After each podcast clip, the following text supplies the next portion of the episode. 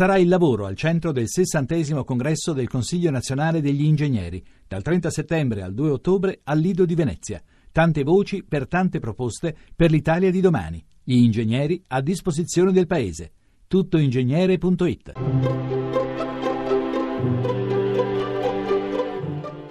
Il pensiero del giorno.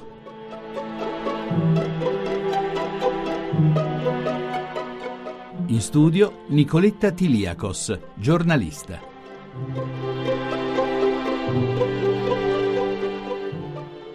Il potere del perdono, ha scritto il Nobel per la letteratura Elias Canetti, è un potere riservato a tutti e posseduto da tutti. Sarebbe interessante ricostruire una vita in base agli atti di perdono che uno ha compiuto. Eppure egli nota che esiste un tipo umano per cui perdonare è difficilissimo se non impossibile.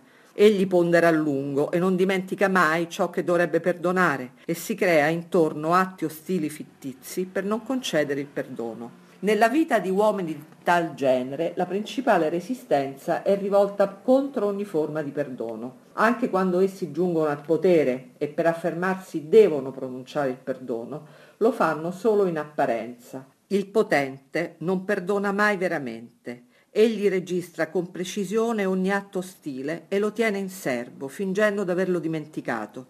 Potrà servirgli per barattarlo con una completa sottomissione. Eppure, nota ancora Canetti, l'interesse del Dio biblico per ogni uomo, la tenacia e la cura con cui Dio non dimentica alcuna anima, può essere di alto esempio per tutti i potenti e può essere un esempio per chiunque, perché nel momento in cui si perdona ci si avvicina davvero al divino.